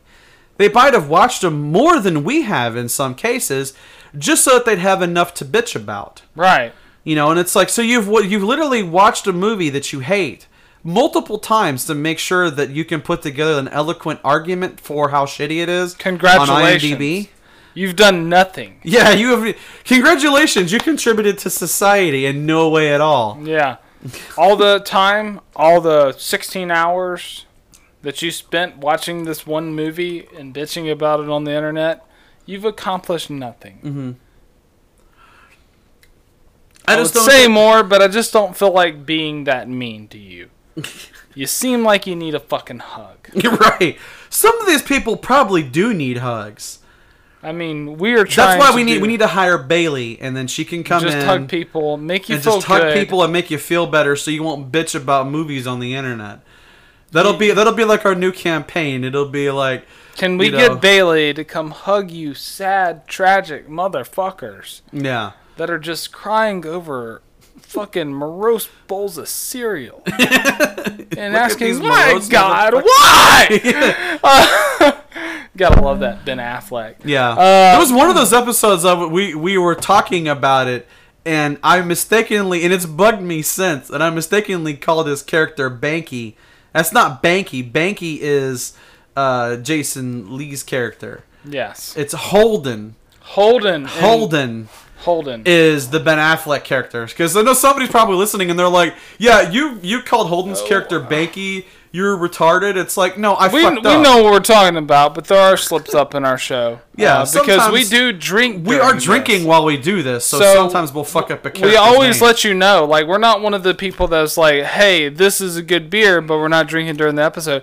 We're drinking through the entire episode. Yeah, I'm. I have been drinking the. Still drinking the. I'm at the very end of my Kentucky bourbon barrel ale, and I'm pissed off because it's almost gone. Well, that's okay. Because our next rum- episode uh, we're doing, which is our. Um, uh, we're going to debut a new podcast right after this, which is Wrestling Era Podcast. If we post it right after this or sometime. So you guys. if not, then the continuity. This is gonna sound really weird. Yeah, I mean, if we feel with that, it's like, yeah, we said we said something about wrestling Era podcast, and uh, y'all didn't do it. It's like, yeah, because it was fucked up. yeah, And we were also drinking, and we fucked up something, Yeah. and we just kind of decided to re-record it. You know, whatever should happen. Yeah, but we we we go 100% on this, and we don't edit it, so it's like, oh well, that might not be factually inaccurate, but So sometimes I fuck up and I say the wrong thing, and it bugs me every time I hear an episode. yeah, so we, we fixed it there. That that was the fix, and you know we know our Kevin Smith. I mean, Yes. Kevin Smith is basically a god amongst us. Like he Yeah. is super awesome. We love that guy. We love Guy Ritchie too, even though you know he's a newer generation kind of Quentin Tarantino, fast-paced Quentin Tarantino. Right. Tarantino's a slow-paced kind of grind storyteller. Most everything that Guy Ritchie does, I like though. Yeah, I agree. So- One hundred percent. Yeah. Except that shit he did when he was with Madonna. we will not speak of that though. Because what the hell, man? What the what, what which one are you talking about when he was with Madonna? That I don't even remember the name of the movie, but it was the one that she was in. Uh oh shit, I don't remember. You know what I'm talking about, that right? And, and it's It not. Party Monster, Macaulay Culkin, right? No, No. just fucking with you. Macaulay McCulkin is Madonna, though, right? right? Isn't that his Isn't secret Macaulay? identity? Isn't Mac- yeah, he's just Madonna. They look exactly the same. I can't tell the difference. no, Madonna is cuter than Macaulay Culkin. I think we can agree on that. Uh, debatable. I'm just kidding. Yeah, she's super sexy. Yeah, and she's in her fifties, so Yeah, just like J Lo. Props to J Lo. We got Yeah. your back, J Lo. We're not racist. yeah. Uh. All those people that thought that because you're Puerto Rican that you can't you can't play No, Motown. they said Mexican. yeah, I They literally said Mexican. So- like so- they don't understand Latino racists at all, and that pisses us off. But that's for I a just- different podcast. yeah, I just because I But watched go the ahead YouTube and video. vent. Go ahead and vent. I, I watched the YouTube video and this guy was talking about like how they uh, they don't want to pay any respect to uh, like black women in the music industry, and he was going on this whole thing where he's supposed to be woke, right? He's like he's supposed to understand the world at such a deep level, Right. Um, and so he he's basically like, well, they give Cardi B all the all the awards for the Grammys because you know she's light skinned and she's not like a real black woman and stuff like that. It's like you know that he kept saying that she was Hispanic. She's mixed. She's half black, half Hispanic because I think she's like half Dominican and then she's like half black. Which Um, which, is, which is relevant, but it doesn't matter. So, so he was wrong on that because he said that she was just like she was Hispanic. Right, which is called racist. Yeah, and then he said that uh, when they did the, uh, the the Motown tribute at the Grammys, and they had Jennifer Lopez do it, and he said that she was uh, quote fucking Mexican, and she was doing a Motown tribute, and he's like, you couldn't have found any black performers to do a tribute to Motown, which is a you know a black owned and and black performed record label and I was like, okay, first of all, you're racist because Jennifer Lopez, haha, is Puerto Rican. So now you're racist because you don't Definitely even know the difference between. Do the you remember the name of that person's channel? Um, I, I, oh shit, I can't remember. It, it's in my uh, YouTube history. Right. Um, we may, I wonder. I, probably no, I can probably find it because it was in my. Let's find it because I, w- I just want to tell you guys that are our followers. If you hear anybody just and I uh, downvoted it when I heard it because I was like, this dude is just talking nonsense. because I want anybody that uh, hears anybody that says anything like that. This you know not in a joking manner or in a joke form because jokes are something different. Jokes are fine. Like you you literally heard us say retard like four times in that. It, it was a joke. Yeah. You know, it's, it's jokes. Jokes are fine, but if this is something serious, this is a racist. there it you is. It's his uh, name of his channel is called Woke Progressive. Woke on YouTube. progressive. Go ahead. If you guys are followers of him, unfollow. I watched Um, five minutes of this. I literally watched it halfway through, and then when he was talking, when he said that Jennifer Lo- Lopez was a fucking Mexican and she's doing the Motown tribute, I gave it a thumbs down and exited out of the video. Well, yeah, unfollow. So- Give it a thumbs down. and if you guys are are not aware of him, then go to his page and just give him a thumbs down. Just downvote all of his shit Yeah, downvote because all he's of his talking about racism, but yet he makes all kinds of Hispanic, like racism references in this. He and it's is like, apparently a racist, and apparently it is Hispanics that he is racist towards. So Yeah. we, I have no tolerance for that. My my kids are half Hispanic, so I don't have any tolerance for that. Yeah. So, So- we you, what we need to do with this guy, just like Matt Hardy would tell you to do, is delete, Delete, delete, delete. Uh, and this has been Beyond the Hate. Peace.